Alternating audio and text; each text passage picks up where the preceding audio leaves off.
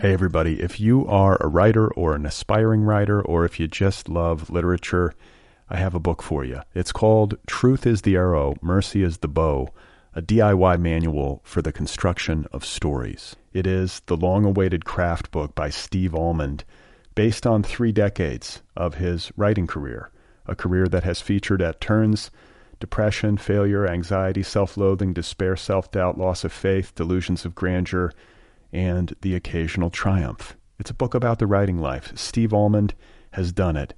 He has embraced it, the full catastrophe, and he has lived to tell about it. The Boston Globe says, quote, This isn't just a book about writing, it's a book about honesty. And Richard Russo calls it, quote, one of the best books on writing I've ever read. It's also the funniest by a country mile. Once again, it's called Truth is the Arrow, Mercy is the Bow, a DIY manual for the construction of stories by Steve Almond, available from Zando.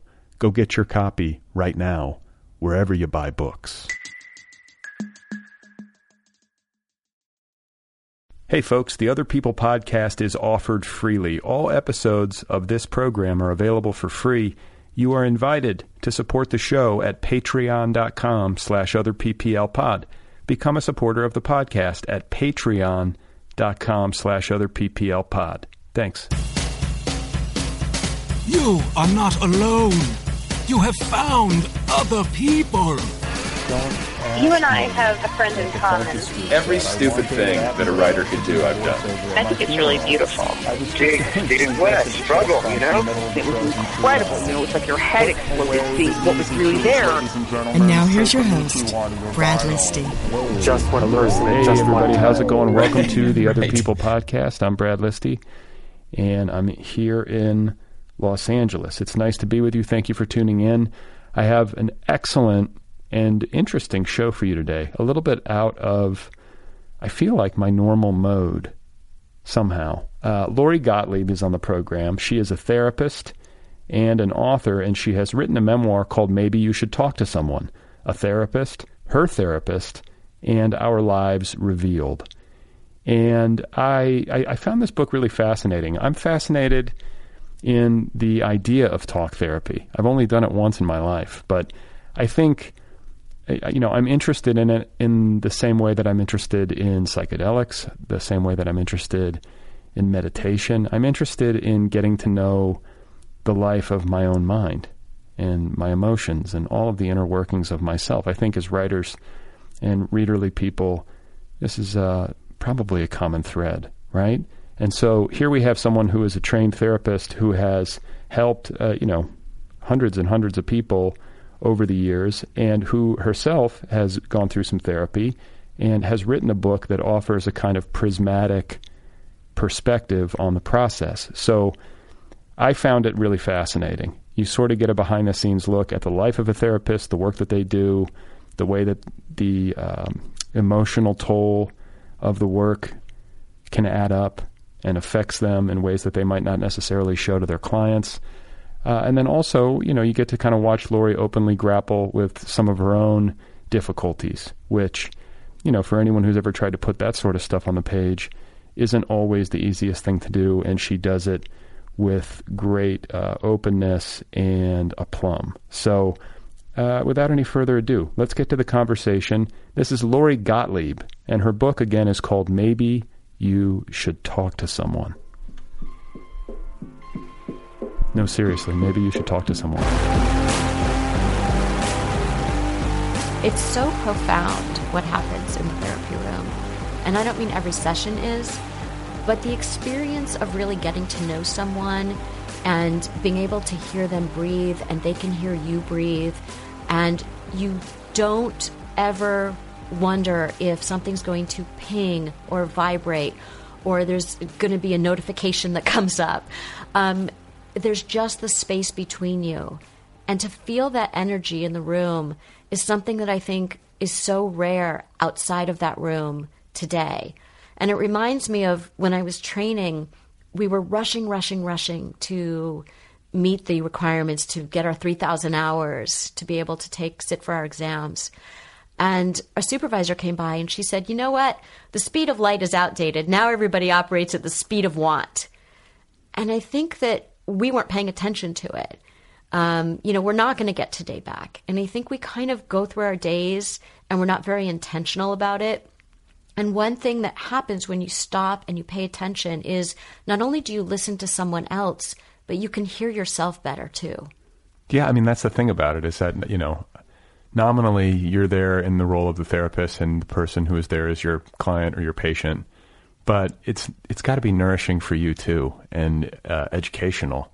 You, you, there's a reciprocity, whether the person coming to see you intends for it to be that way or not. Right, there is a reciprocity, and it's not as though we're doing our own therapy in you know while we're in with our client but we can't help but be changed by these interactions. We can't help but ask ourselves the same questions that our clients are grappling with about how do I love and be loved? And what do I do with regret? And what do I do with uncertainty and what I can control and what I can't control? And what's going on in my family relationships, my intimate relationships, my professional relationships?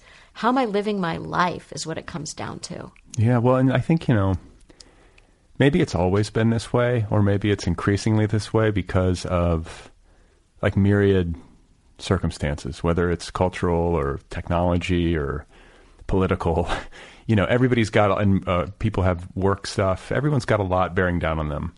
And I wonder how often people are really available to one another there's a lot of there's a lot of loneliness and there's a lot of need for somebody to actually have someone dialogue with them and listen to them. And it seems like even among friends, that can sometimes be lacking. I, I, feel that way sometimes. I'm like, wow, are we really here for one another? Are we all just kind of like texting while we're standing around at the party and having intermittent conversations that last 30 seconds? You know, it's hard to find meaningful exchange. And I think, too, people are often so caught up in their own stuff that it's hard for them to be compassionate. I speak for myself too. I, I, often check in with myself where I'm like, am I really available to other human beings? Am I too inwardly focused? Like, am I doing the necessary self care to make sure that I can be uh, open to other people and there for them? Because it just feels like the world is sorely lacking in that a lot to me. Right. And we don't really have the same organic opportunities to connect with people in the ways that are emotionally nourishing, but also physiologically, they have an impact on us. So we're having this conversation right now. I can feel I'm very relaxed and my heart rate is, is down. Um, when you're texting and multitasking and doing all those things, you might be connected with lots of different people in that moment because you're interacting with them through your technology, but you're not really um, you're not really there. Your part of you is there, but you're not fully there. And of course, life is life, so we can't always be fully there. But I don't think we're fully there enough, and it it creates depression. It creates anxiety. And no matter what people come in with, no matter why they initially came to me, what I find is there's an underlying loneliness.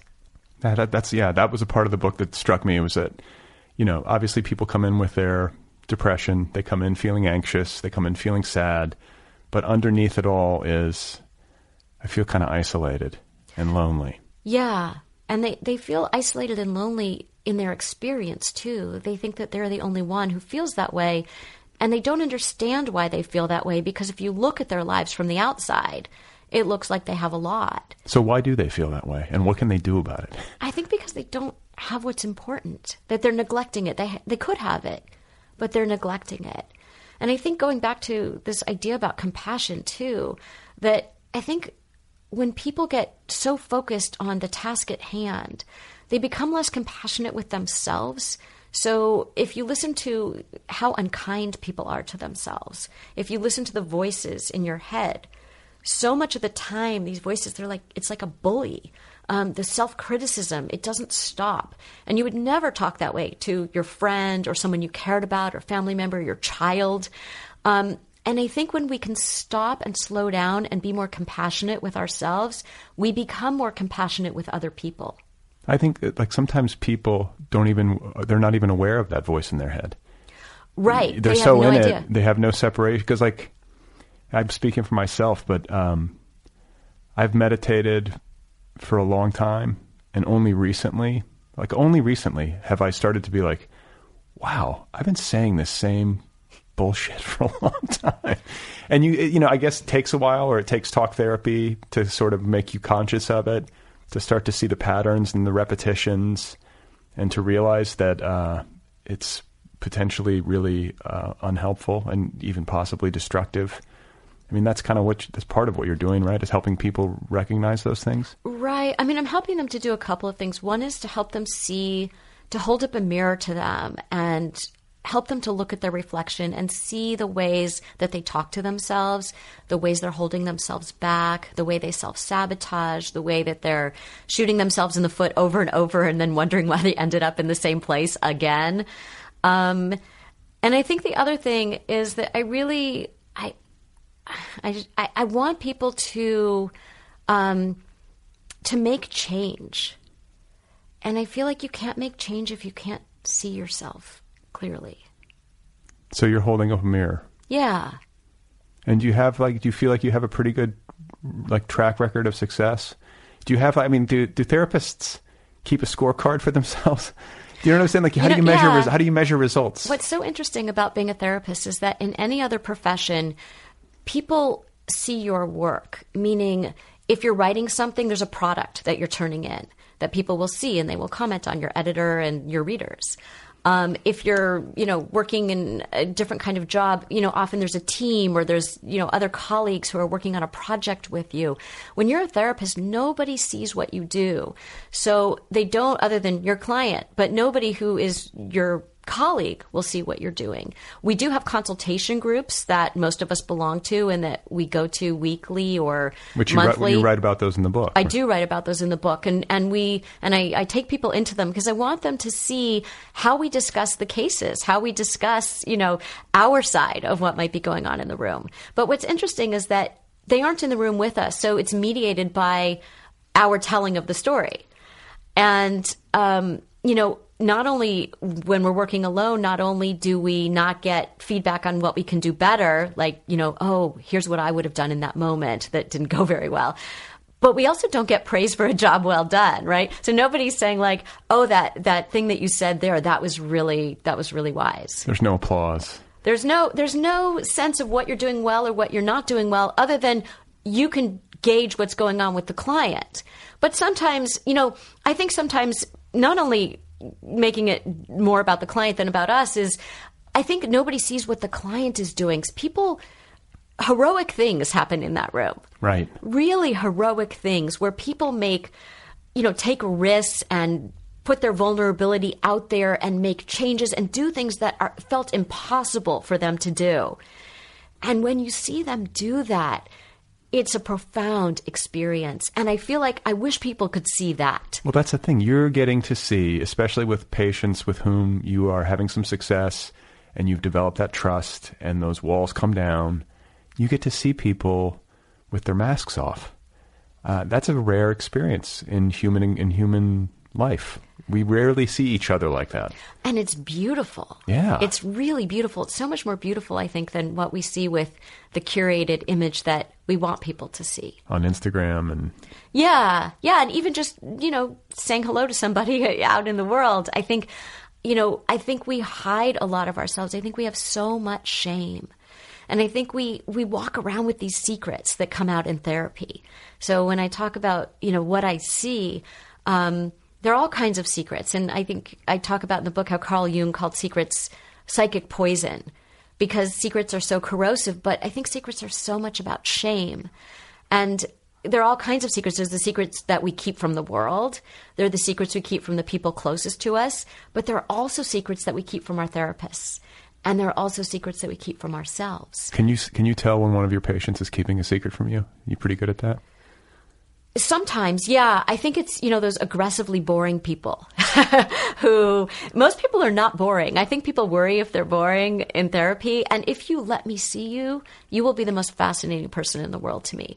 But if you keep me at bay by telling boring stories over and over, or you go off on tangents, or when I try to focus you, you won't go there, um, you're keeping something from me or from yourself.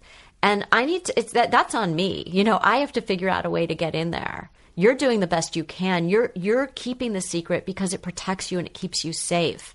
And I need to figure out a way to help you feel safe and also talk about what you really need to be talking about.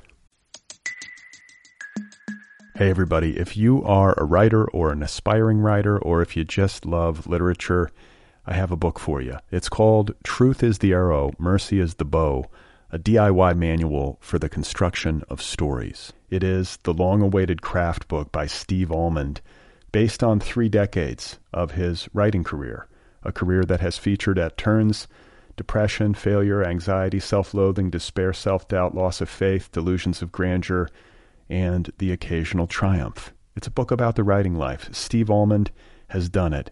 He has embraced it, the full catastrophe, and he has lived to tell about it. The Boston Globe says, quote, This isn't just a book about writing, it's a book about honesty. And Richard Russo calls it, quote, one of the best books on writing I've ever read. It's also the funniest by a country mile. Once again, it's called Truth is the Arrow, Mercy is the Bow, a DIY manual for the construction of stories by Steve Almond, available from Zando. Go get your copy right now, wherever you buy books. Well, and one of the things I love about your book is the fact that you know you're talking about your own experiences in therapy as a patient.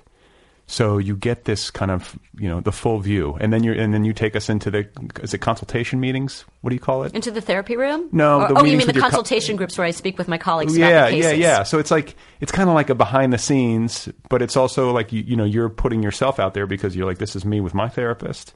This is me with like there's a um, you know for those of you listening there's a a set of patients who I imagine you've fictionalized some of the critical details. I, that, that's a question I had about patient. Uh, Right. So the book is nonfiction, um, but I very much protected their identities. right. Yeah, I mean, because you have you, you you're legally bound to not Oh, disclose. yes. Right. The interesting thing about that is that I was a writer before I was a therapist. And so everybody who comes to me gets an informed, we all have informed consents. And in mine, it says that I can write about my experience with them um, as long as I protect their identity. And, you know, some people might not want to sign up for that. Um, I've had a couple cases where, where they haven't, but surprisingly, literally, it's been a couple. People like to be written about. Um, as long as as I long as you're don't- like as long as you're like you know if you're outing them and their personal secrets, that's one thing. But I don't know that they like to be written about. I, I think that it just goes away the way this microphone goes away. Um, I think that you're just, they're just doing their therapy. And I don't really think that they're thinking about me as a writer because we're having this very intense relationship in the room. And it's not about me at all in that room, it's about them. So I think it just kind of goes away. Yeah, and they forget about it and they're they're focused on keeping their secret from you. I mean, that's a lot to worry about. Well, you know, it's interesting because people come in. I think that when we talk about writing and therapy and secrets, it has to do with story.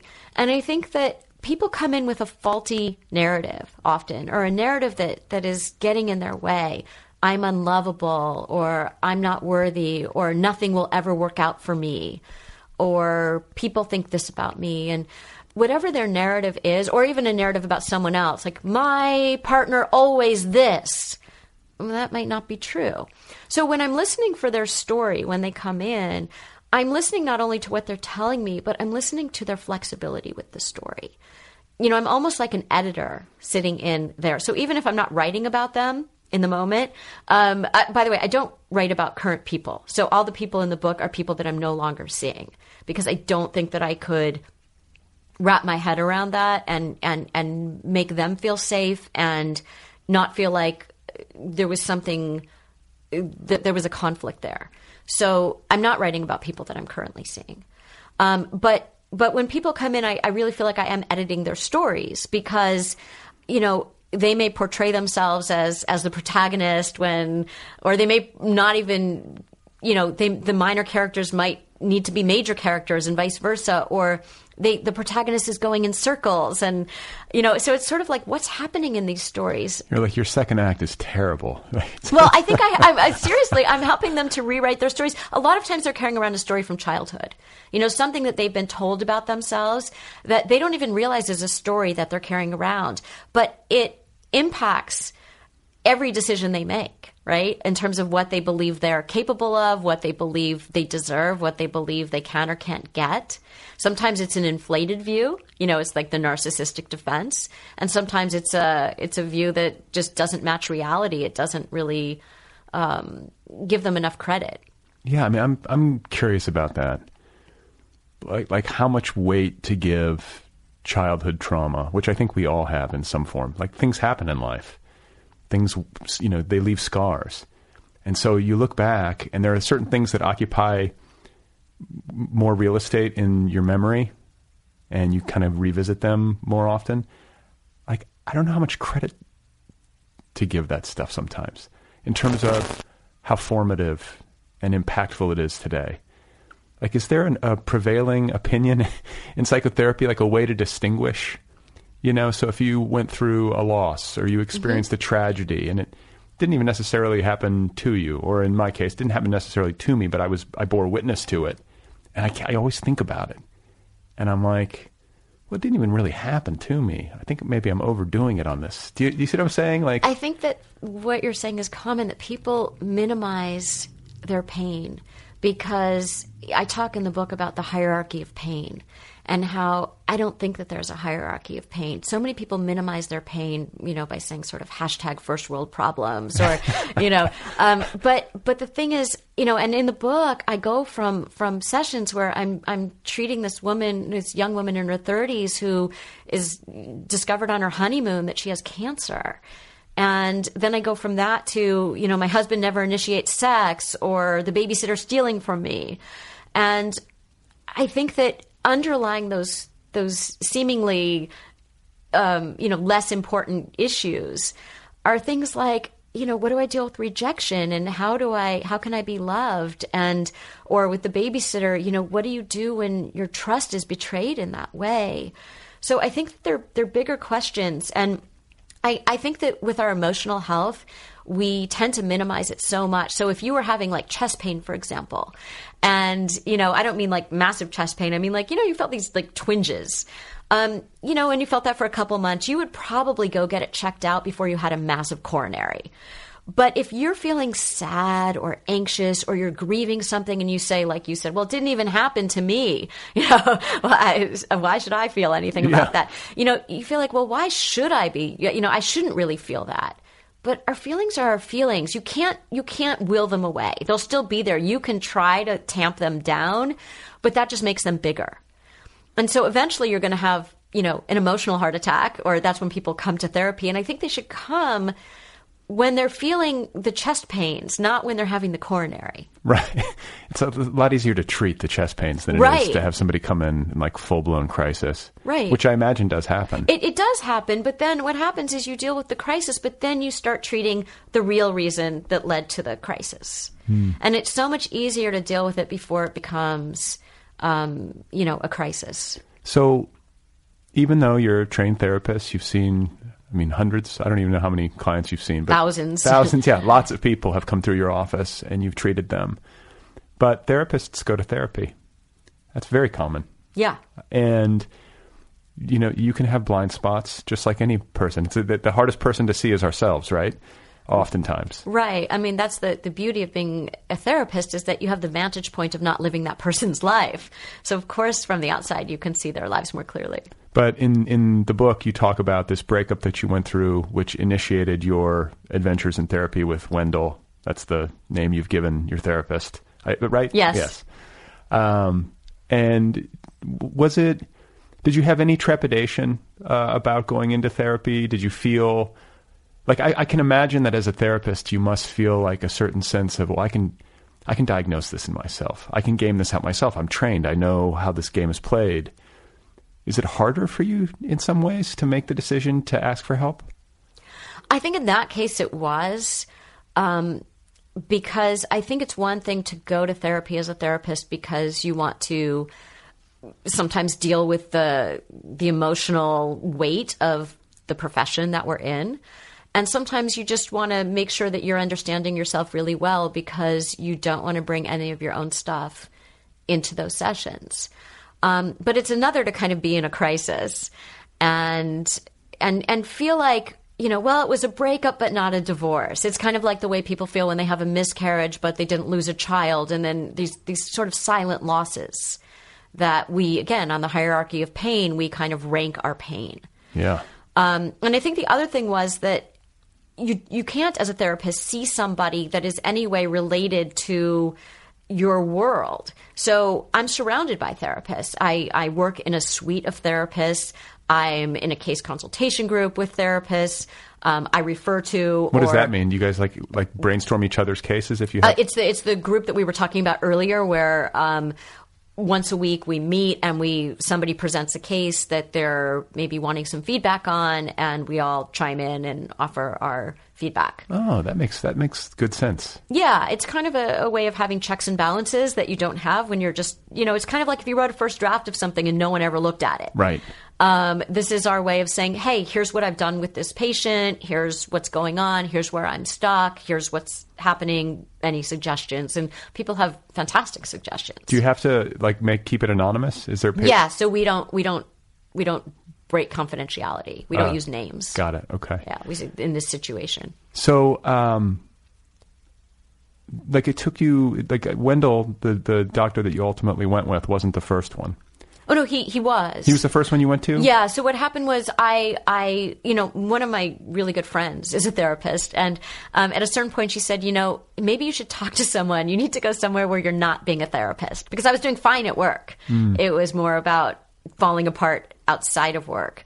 Um, and really trying to manage this, you know, unexpected situation. And, um, you know, I, I didn't know how to find a therapist because I felt like everybody that I knew was somehow in my world and it needed to be a clean relationship. So I called up a, um, a, a colleague um, who I often get referrals from or I refer to her and I knew she'd have a good suggestion, but I was quote unquote asking for a friend. Yeah. Um, and she did. This is somebody that she trained with, and um, I described the the client, i.e., me, um, and uh, you know, got to Wendell. And I didn't I didn't do a lot of research, you know, because I was I was just going to go in for sort of crisis management. I didn't think it would be a long term relationship. Right. Well, no, because I mean, I, I, I guess what the, I'm, I must be misrem- uh, misremembering the book, but you do talk at some point about finding the right fit.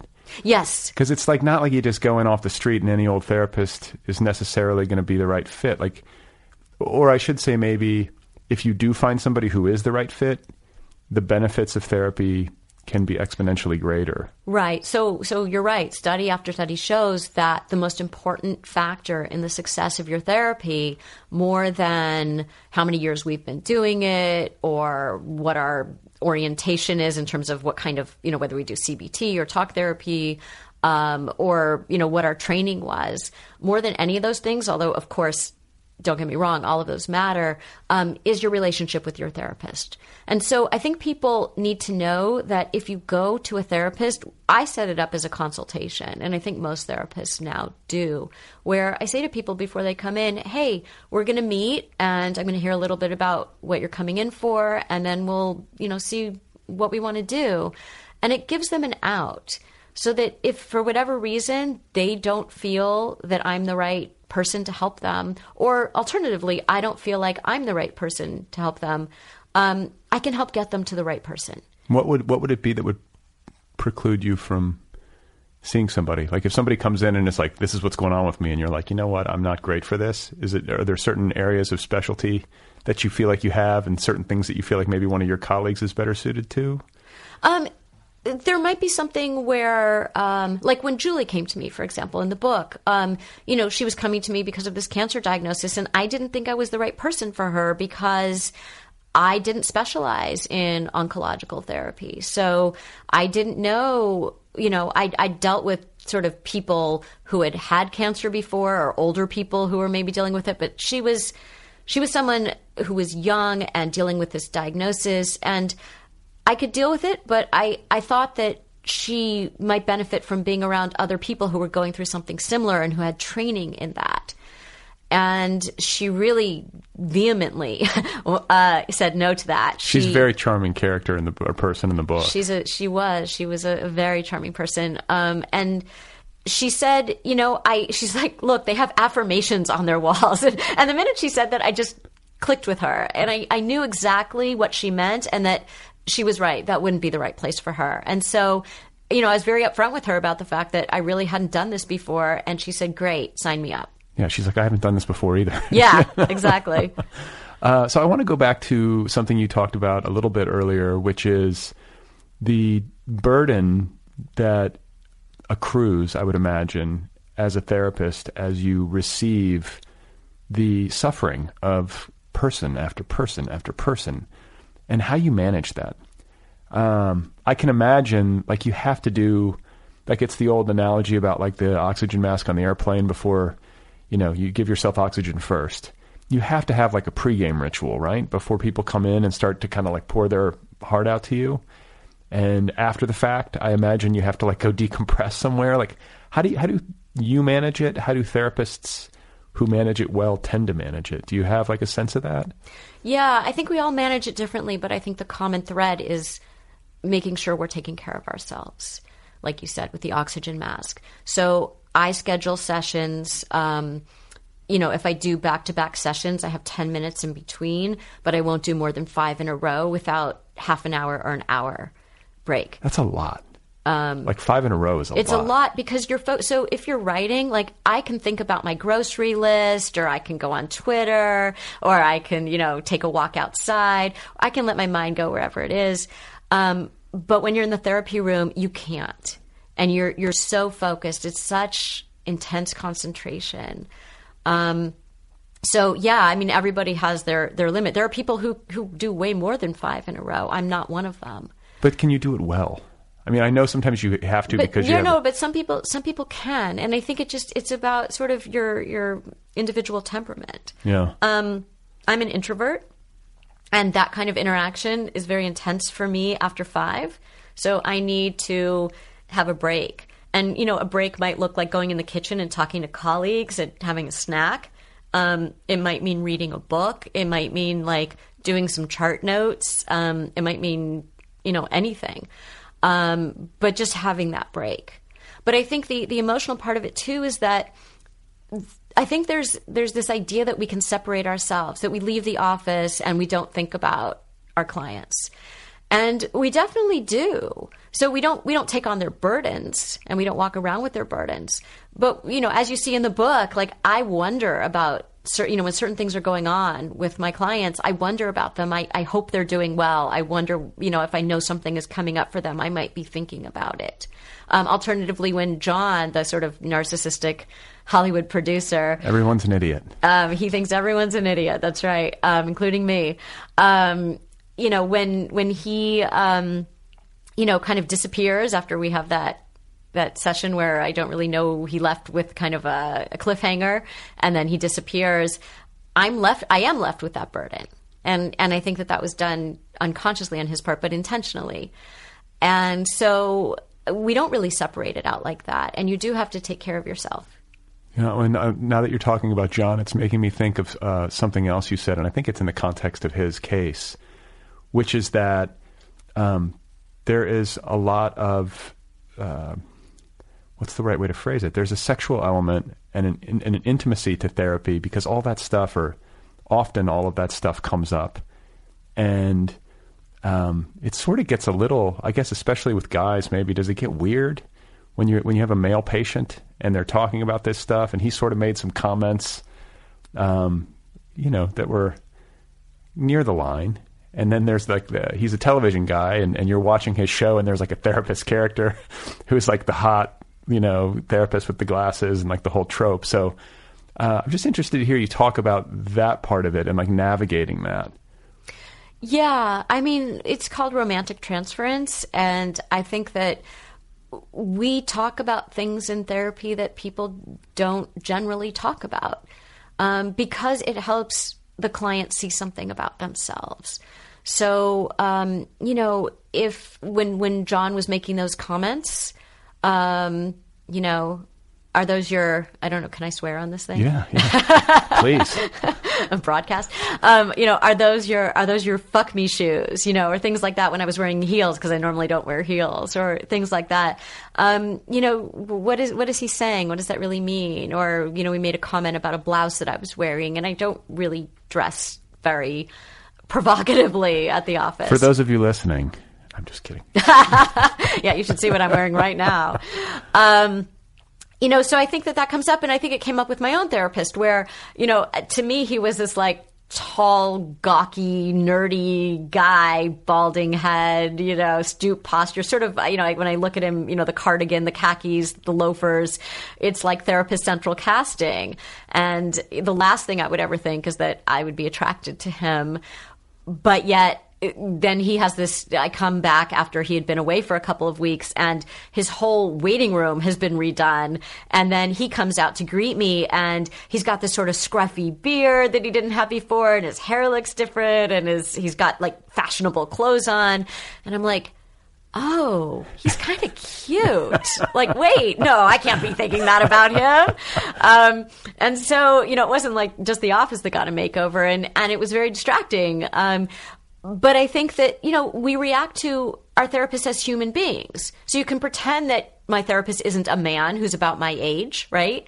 But he was. And people can, you know, John could pretend that I wasn't a woman who was, you know, in his age range and, you know, but I was. And so I think we we have all of the reactions that we have to people out in the world. We see people on the street and we we're attracted to them. Why would it be any different with your therapist? It's just that the difference is that with your therapist, it can get talked about in a way that is helpful for the client. Well, and plus, just having that level of connectivity with another human being is so rare that when you have it with somebody, so it's your therapist, eventually you're going to have some kind of feeling of, oh, I really like this person, you know. Like, right, but I think there's a difference between liking someone and wanting to have sex with them. Right. And so I think that yes, you you want to. Um, you know, you want to like your therapist. You want to feel like this person really matters to me. And also, you want your therapist to feel that way about you. I was just going to say that's another interesting component and like psychodynamic of the therapeutic relationship is that for the client coming in, I would imagine, especially there at the beginning, there's this kind of like performative element where you, you, you want to like charm your therapist and make sure they like you. And, you know, hopefully that dissipates as things get real and you develop a bond but that's that's pretty common. It is, and I did everything with Wendell, with my therapist, that my patients do with me, and I think that's really important for people to realize that they're not the only ones. So I wanted him to like me. Um, I would leave and I'd see this woman in the waiting room and I'd wonder, well, you know, does he look forward to her sessions more than mine or what is she here yeah, for? for? Okay, so this is a good question. So if uh, people out there listening uh, have a therapist or if they're thinking of uh, going into therapy, what is an you know, what's the ideal way to ingratiate yourself? Like not in a manner that um, is um, what's the word I'm looking for? Inauthentic or would somehow skew the the outcome. But like, you know, what what what does a therapist want from their patient? They want honesty. They want you to be yourself. Um, they want to be able to see you. If there's a performative aspect to what you're doing, your therapist will be on to you. Um, and I don't mean that we're wiser, or any less human or different, because I did the same thing with Wendell. I want, you know, I wanted him to think that I was smart and funny and interesting, and that I wanted him to look forward to my sessions. um, I hope that he liked me better than you know other patients. Because therapists do have favorites. They do. It's just human nature. You do have favorite patients, right? Or people that you look forward to seeing the most. I think that's a hard question to answer. I mean, I think that that yes and no. I would say yes, that there are certain people that we maybe click with more, um, or that we just, you know, whose company we might enjoy more were we not in therapy. But I think because we are doing therapy, um, we don't see people that we don't want to be in the room with. You know, we don't see people where where we dread their sessions that's not that's not a situation that we would put ourselves in. So if we find ourselves in that situation, we talk about it in our consultation group. We might talk about it in our own therapy, and if it really becomes a you know a a pattern where we feel like I dread this person coming in or or I or, or I'm looking at the clock and I'm wondering when our session is going to end um, we need to do something about that and if we can't be the right person for them then we need to refer them to someone who can I mean, some people are just a pain in the ass too. well, look at but but the thing is that's what they seem like on the surface. But look at John. So John comes in and he tells me he's going to pay me in cash because he doesn't want his wife or anybody who handles his finances to know that he's going to therapy. He tells me he specifically picked me because I was a nobody because nobody, none of his television colleagues would would would you know he wouldn't run into any of them there. Um, you know because they go to experienced therapists, they go to well known therapists um, he tells me about the cash and says like, "Ha, you'll be like my, you'll be like my mistress. Nobody has to know about this." And then he he revises that and he says, "No, actually, you'll be more like my hooker. You're not the kind of person I would choose as a mistress." Now, right there, you might think, "Yeah, that's not someone I want to see." Um, and I really wondered in the beginning, you know, because he was so he would insult me, he was belittling, he was he was condescending, um, he was abrasive, uh, he was unpleasant. No wonder he succeeded in Hollywood. Exactly. Um, but but the thing is that once I got to know him, and I don't want to spoil anything in the book, but there's a reason. There's a reason that you know I think people's behavior signals to you that there's something underlying that is motivating that behavior. And whatever people are doing their best, and I think that they're protecting themselves with their behaviors. And he was protecting himself by by basically pushing everyone away and keeping everybody away from him. That you couldn't get too close to him. And he was brilliant at keeping people away. But when I was able to get in there and find out what was really going on, he's probably of all the people that I write about in the book, I mean, he's the person that you just want to hug. He's Right. the person that you fall in love with. I don't mean romantically, I mean, you know, just human to human. Um, he's someone that stays with you. Right. He's been he's been through a lot. I won't spoil it, but definitely and and not what I was expecting either. Not what I was expecting. And again, again, you never you never know what those what that excavation will reveal. So when we talk about secrets, you know, when people are keeping secrets from you, you you don't you don't know what the secret's going to be. You might know that there's more to the story, but often the secrets are um, really uh, unexpected. So you talked earlier about therapy not being about happiness. It's about emotional wellness. Like what is it about? I think it's about seeing yourself clearly so that you can make better choices in your day to day. I think when people don't see themselves clearly, that they act in ways that prevent them from from living the life that they want to live. I, I, I know that sounds really vague, but I think uh, to be more concrete about it, um, somebody who keeps like Charlotte in the book, who you know she's in her twenties and she keeps hooking up with the wrong guys, and she says, "I really want." A guy who's, I want a relationship and I want a guy who's going to be reliable and I'm, I'm tired of all these guys. What does she have again? There's a word and it's like a medical term uh, about feeling, not being able to access feelings. Oh. Is that her? Am I misremembering? Yeah, no, that is her. And I'm blanking on the word. Yeah, no, it's a tough one. It's like as slex. Oh, um, um, yeah, it's like Lexa. It's uh, alexithymia. There we there go. We go. There we go. Yeah, I was like, ooh, and I'm a- having Alzheimer's. on. um, but um, yeah, alexithymia. Okay. Um, where you you can't access your feelings. You don't know what they are. They're they're completely you know inaccessible to you. Um, and so you know she'd tell the story of like something good that happened at work with no emotion at all. Like she couldn't access her joy. Joy was very dangerous for her because it was almost like anticipatory pain that, you know, in in her history, whenever something good happened, it would be followed by something bad.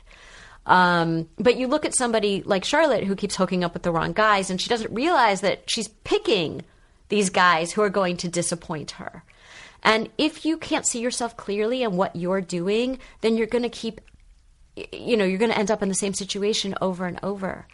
And your friends won't tell you this. You know, your friends will say, yeah, that guy was an asshole.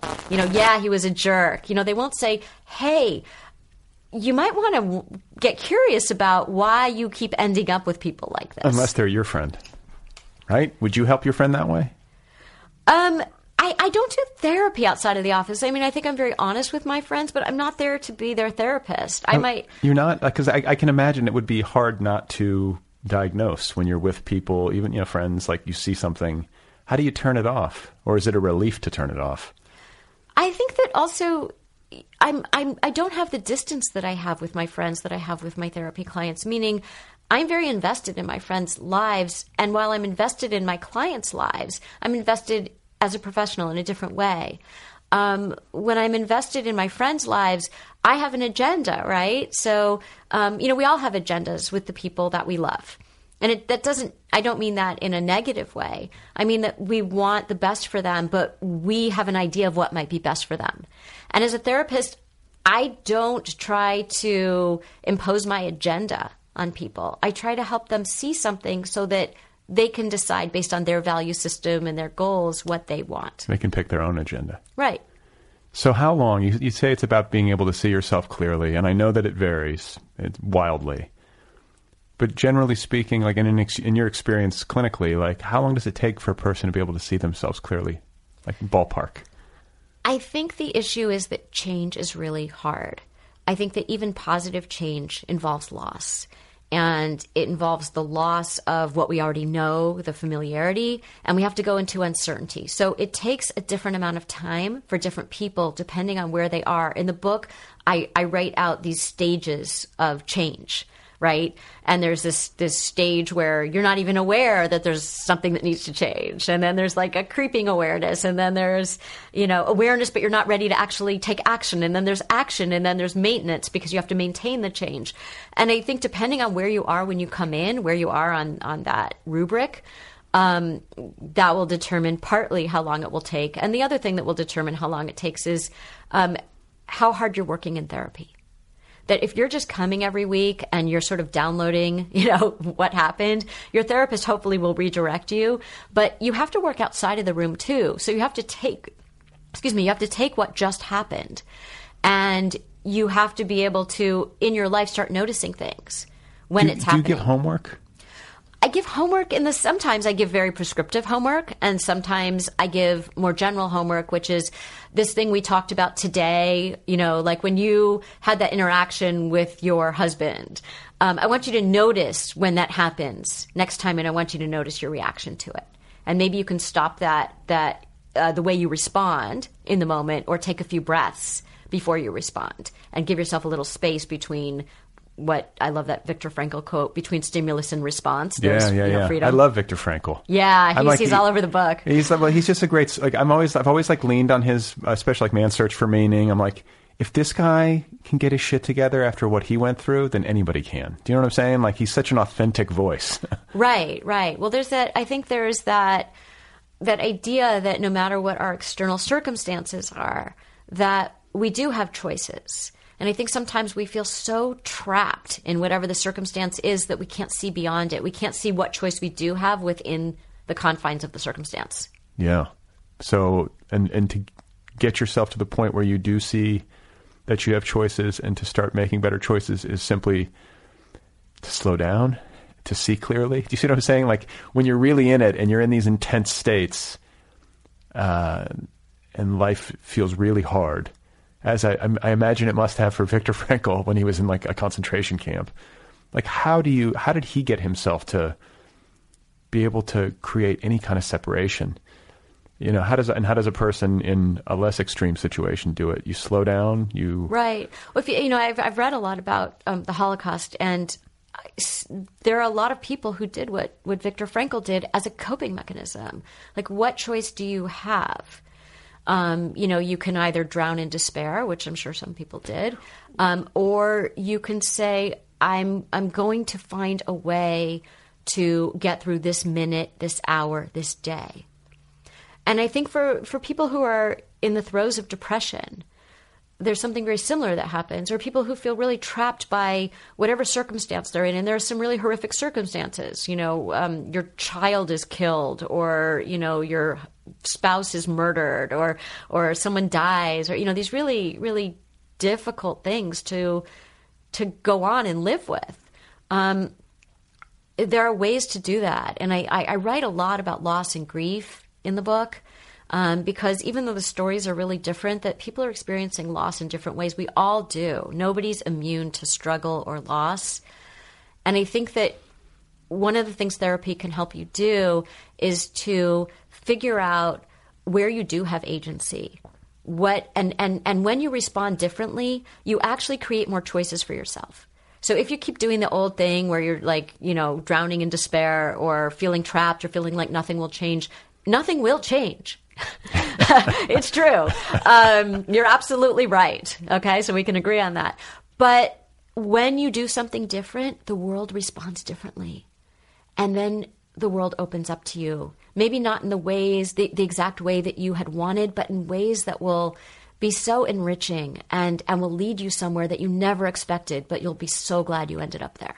Yeah, I'm fascinated by people in their ability to change. I'm also fascinated by people under extreme stress, like Viktor Frankl, who find that resolve and find those inner resources. And I, am I'm, I'm, I haven't read the book in a while, but uh, I want to say he describes, you know, there are certain people in these concentration camps who it's like their last act on earth was to like give away their piece of bread or do something, you know, sacrifice themselves for someone else. And then there were also people in those camps who were like stealing someone else's bread, you know. So you sort of it sort of runs the gamut, but um, you, you can't help in reading that but wonder like what kind of person am I? you hope that you're going to have that kind of grace and that kind of strength, right? Know? I think that a lot of people, you know, and Dan Gilbert, right? Daniel Gilbert writes about this a lot in his book Stumbling on Happiness. That we can't really predict how we're going to be in any situation, any future situation, that we're really bad at doing that.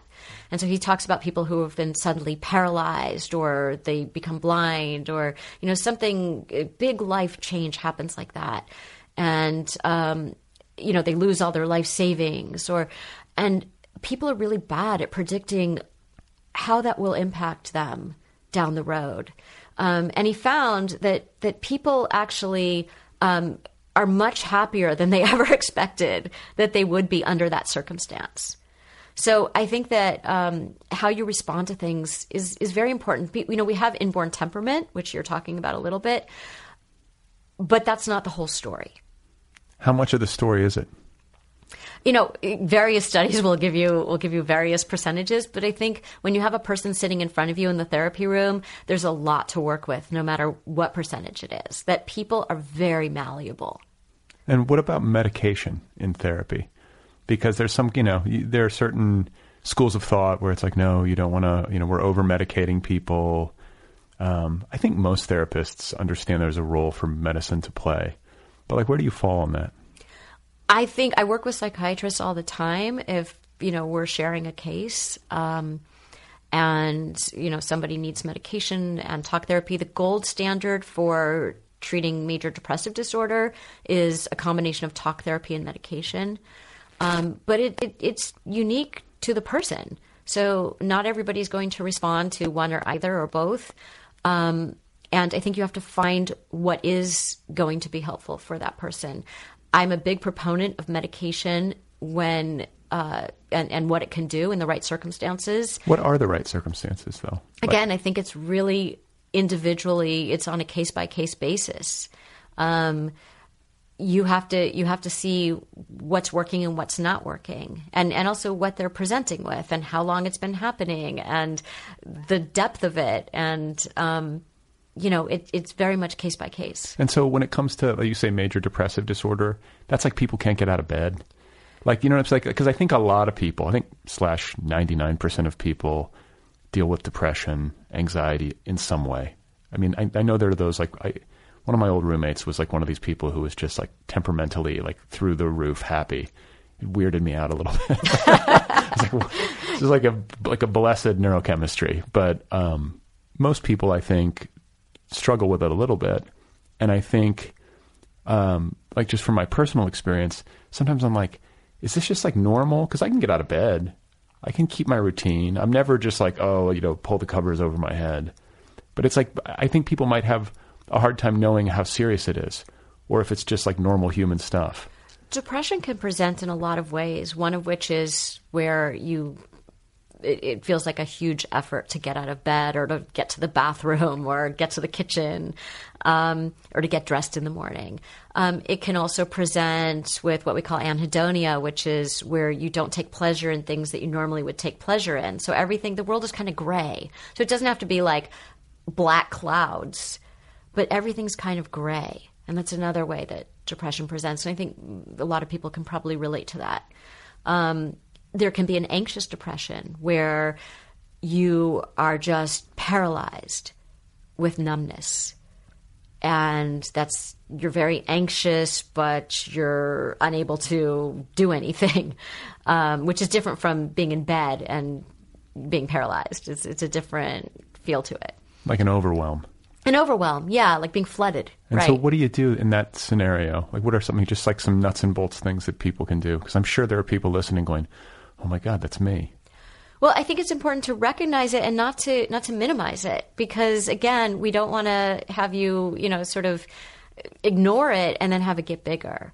So I think that there are lots of self care things they can do. Exercise is great for um, any mood disorder, right? Um, exercise is is like you know nature's way of kind of helping you through anxiety or depression. That's what I always say. Like because I'm like one of those people who I have to do something every day, and I'm like I think in the absence of this, I might not be doing as well. Not that I'm like some gold standard, but I I definitely think there's a mood regulation component to the fact that I like to exercise pretty much every day. Right, and and even if it's just taking a walk around the block and seeing green really helps. Right. Literally, the color green, meaning trees, grass. Um, I know not everybody can do that depending on where they live, but um, but you know, have plants in your house. Right. Um, I'm Grow serious. I'm not kidding. um, but but I think that you know, just really stepping away from technology and just taking a walk around the block. Um, it's like a like sorbet to clear your palate between courses. Well, and contact with nature, especially for people who are city dwellers. Right. I think it's underestimated. Like it's one of the reasons I love living. I mean, Los Angeles is a big city, but at least we do have access, and I love that. I love that I can go for a hike and like feel at least like a bit of separation. You know, you can still hear the hum of traffic, but like you're looking at a coyote, like you know, Yeah. you're sort of That suspended. counts, that There's a mountain lion up there. You know, I'm in nature, so but I think also connection um, really helps with depression and anxiety. Um, is you know just again having those those conversations unmediated by cell phones, Mm-hmm. um, where you can say, "Hey, let's go get a coffee." no phones. No phones, just like let's go hang out for half an hour. A lot of people would be like, "You're crazy." I know. Well, actually, if you even call them instead of texting them to set that up, why are you calling me? Yeah, wait, right. wait, something wrong? Are you in the hospital? um, you know, but but I think the more people do it, the more that that you know, it doesn't matter what other people are doing, and the more that you'll normalize it in your own in your own peer group. Well, you say something uh, in the book, and I forgive me if I'm uh, messing it up, but you say, you know, how do people change? They change in relation to other people, and that rang true to me. You know, it's not just this solitary, you know, effort to reshape one's life.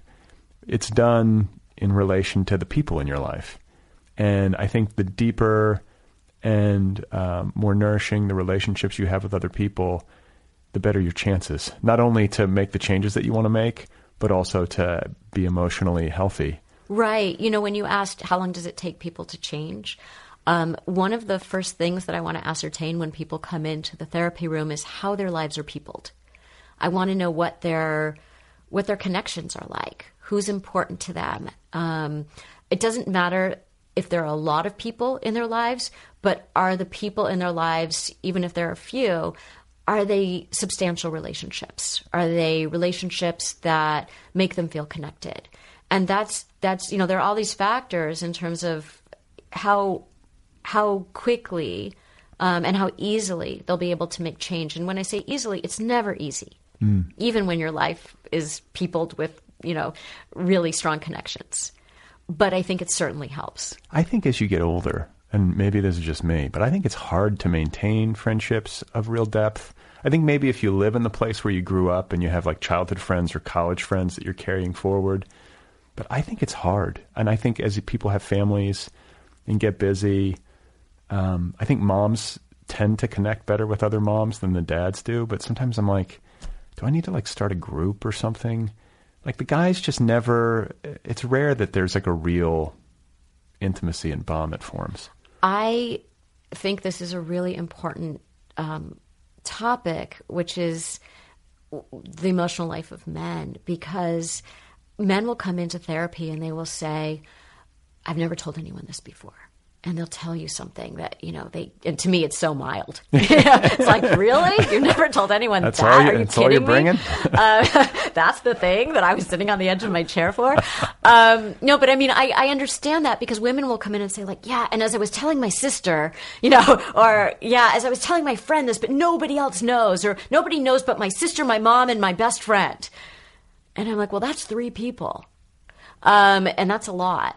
And so I think that men feel like, you know, they, they, they struggle with so many of the same things that women do around what does it mean to be a parent? How is my life changing? What does it mean to be a partner? How is my life affected by that?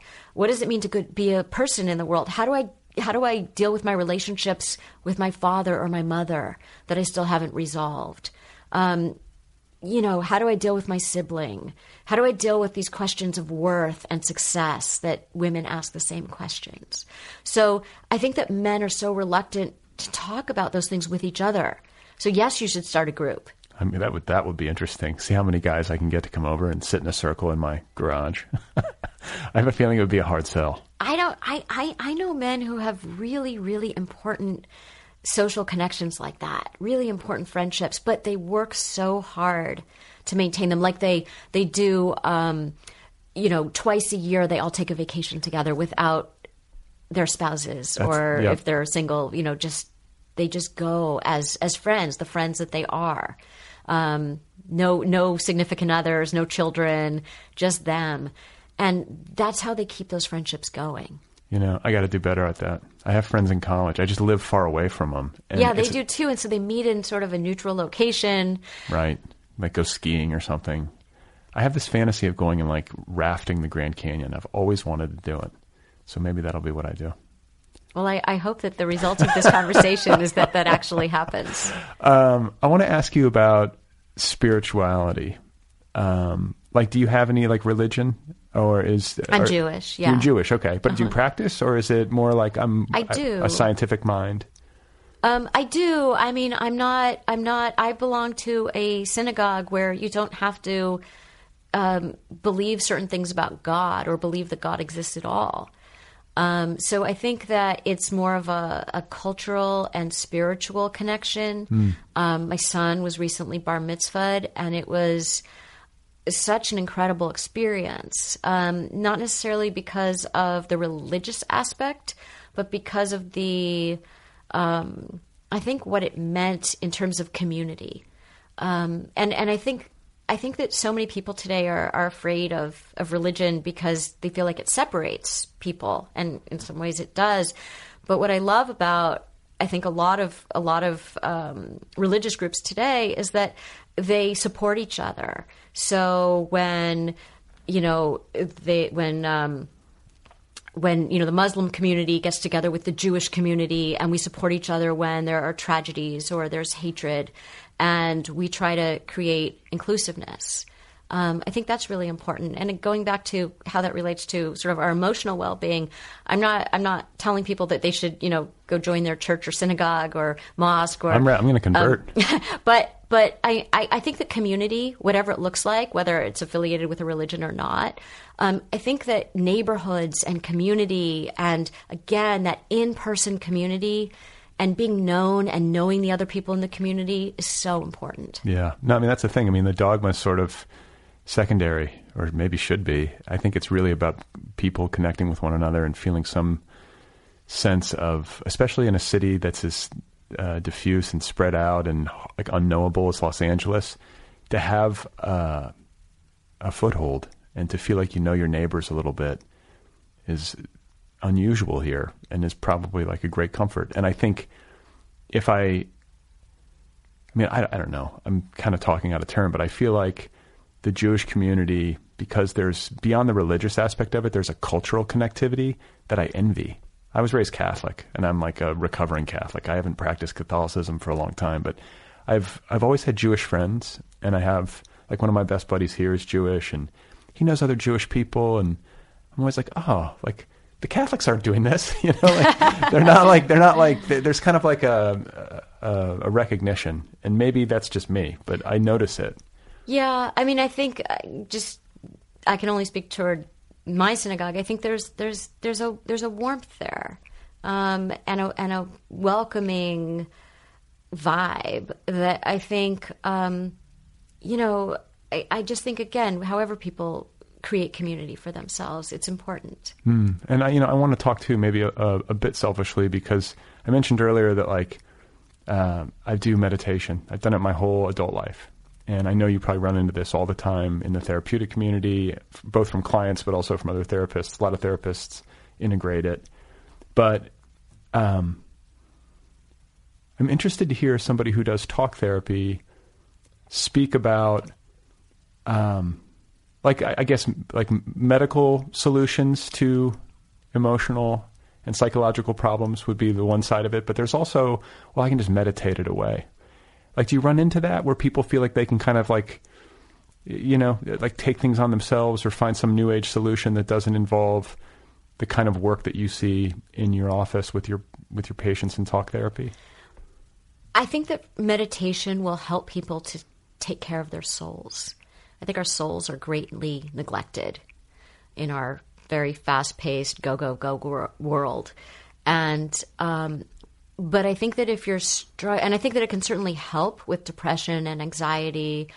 Um, but I, I don't know that it will help with things like noticing your patterns, noticing the ways that you keep getting in your way, noticing the ways that you relate to other people, and how they relate to you because of the way you present yourself in the world. Are you always the victim? Are you always the martyr? Are you taking up all the air in the room? Um, how do you how do your feelings about yourself, your self worth or lack thereof, um, get projected into every encounter that you have with other people? Um, I think that that is more directly dealt with in the context of an outside person helping you to see something that you aren't already seeing. Yeah, that makes sense to me. Like I think where I'm at with it is like you might be able to get there eventually with meditation, but it's going to be slow because you're on your own and you don't have that, that person who's sort of guiding you. Like I, I think back to a conversation I had with an author named Lynne Tillman who has done therapy all of her adult life. And we spoke about that. It's like to have a, I guess, a guide or somebody who can help, you know, help point things out to you, speed up the process. Yeah, I mean, I think again, it's that holding up the mirror, mm. and I think that it's really hard to to see yourself clearly. I think that's part of the human condition is that we think we know ourselves so well. We think that we are the experts on ourselves. And a lot of times therapists will tell people, you are the expert on yourself. And we mean that in a certain context, but it can get misinterpreted. So, meaning when people ask us for advice, you know, we want them to make that choice, that decision. Um, they know what is better for them than I know what I would do in a certain situation, but I don't necessarily know what you should do in that situation um, because I would just be projecting my own thoughts about what I would do. But I think that in some ways we're not the expert on ourselves, which is that we, you know, we can't see ourselves as clearly because we're, you know, if you think about the mirror analogy, right? Um, you know, we we're not, we can't see ourselves. We're we're not looking at ourselves. Other people are looking at us, and they can see things that we can't. Hmm. So, and so, uh, sorry, I was just going to say when sometimes when people get really defensive when someone in their lives, like a you know a significant other um, or a good friend, you know, says you're always doing this. Well, the presentation of that complaint, you know, wasn't optimal, um, and people will get defensive. But often there's a nugget of truth in the complaints that people in your personal life make about you. So you can say, no, you always do that, or I don't yell, you know. Um, but just notice that there might be some nugget of truth in there that can be enormously helpful. And especially if you're hearing it from more than one person. Yes. If you keep hearing the same thing from different people in different contexts, pay attention. Um, so there is a TV show. Like you, this this book got optioned by Eva Longoria. Yes. So is that what's the status of that? The status is we are um, getting the script written. Are you writing it, or is somebody No. somebody else? Somebody who can actually write scripts is writing it. Well, that's exciting, and I could see it as I was reading. I was like, oh, I can see how this could make a, a cool show. So that's exciting, right? Yeah, you know, I think there are there are these like two tropes of, of therapists in TV shows and, and films, which is either like the brick wall, you know, the the sort of removed, cold Freudian, although that's not what Freud was actually like. He was on cocaine. Um, and he was so self-disclosing. He he actually he actually you know was not at all what we attribute to him as as his style. But you know, there's that, and then there's the the, the train wreck. You know, the therapist who I think like in treatment, right? Or like there's all these weird dramatic things going on, which makes for great TV. It's a great show, but um, but it doesn't really capture the experience of being a therapist. And I hope that my show will really just show therapists as as normal human beings, not this sort of heightened drama, but also not the very cold, removed, self-contained person. Well, you know, you're hitting on why I think I enjoyed your book so much is because I'm fascinated by therapy. Um, and I think we have these kind of uh, trope characters that we turn to or we imagine in our heads when we think of this. And the truth is, as usual, like a lot more complex than that. And it's refreshing to just see somebody kind of walk you through the full experience uh, honestly um, and to show it from both sides of the coin, which is not it's it's not necessarily terribly unique for a therapist to be in therapy, but I think it might be unique for a therapist to write a book about that process from both sides. So I appreciate that you did that and kind of like let people in. Oh, thank you. Yeah. I mean, I hope that what the book or the TV show do is that they show, you know, they kind of demystify what therapy is and they make it less foreign or less scary or whatever preconceptions people have about it that people are disabused of those. Um, because I think that it would make people more open to getting help if they if they want it. So, um, last question for you: Do you have like you talked about Viktor Frankl, but are there therapists, and in particular, are there books that you turn to that are sort of like desk references for you because you love them so much that have been written by people in the therapeutic community that you think are worth sharing? Yeah. Um, I think Irvin Yalom's books are phenomenal. Um, he's 87 now, and he's a professor emeritus of psychiatry at Stanford, but he was a professor at Stanford for all of his career, I think most of his career. And he was, I don't know if he was the first, but he was certainly the first that I knew about who was bringing people into the therapy room. He would bring people into his therapy room, and that was revolutionary at the time. What do you mean bringing people into his? Me, oh, meaning in his books. So he Oh, oh, he would oh. write books where he would he would each chapter was a case, and he would bring people into how that case unfolded. Um, and he's a fantastic writer on top of it. So he told the stories in a in a really engaging way. But he was very honest. Now we never saw him in therapy, which is you know different from my book. But um, but I think that That's was why his books are not a TV show. To be fair. Oh, but his books, his books are, are, are very, very well known. And if the, and if the people listening don't know about them, I highly recommend them. Well, I think it's a it's it's a riveting read if somebody can do it, if they can render it uh, clearly and honestly to read about the contents of a person's therapeutic experience because you're getting to like it's the ultimate character study. You're like, oh, this person's being honest, and you're really getting to see beneath the surface and like untangle that knot. Um, I think for somebody like me who's fascinated by people and talks to people all the time, like I loved it.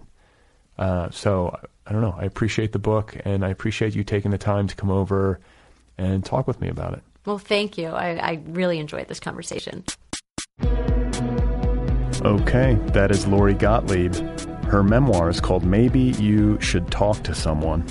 A therapist, her therapist, and our lives revealed. It's available now from Houghton Mifflin Harcourt. Lori Gottlieb, Maybe You Should Talk to Someone. Go get your copy. If you would like to find Lori on the internet, you can do that at lorigottlieb.com. She's also on Twitter.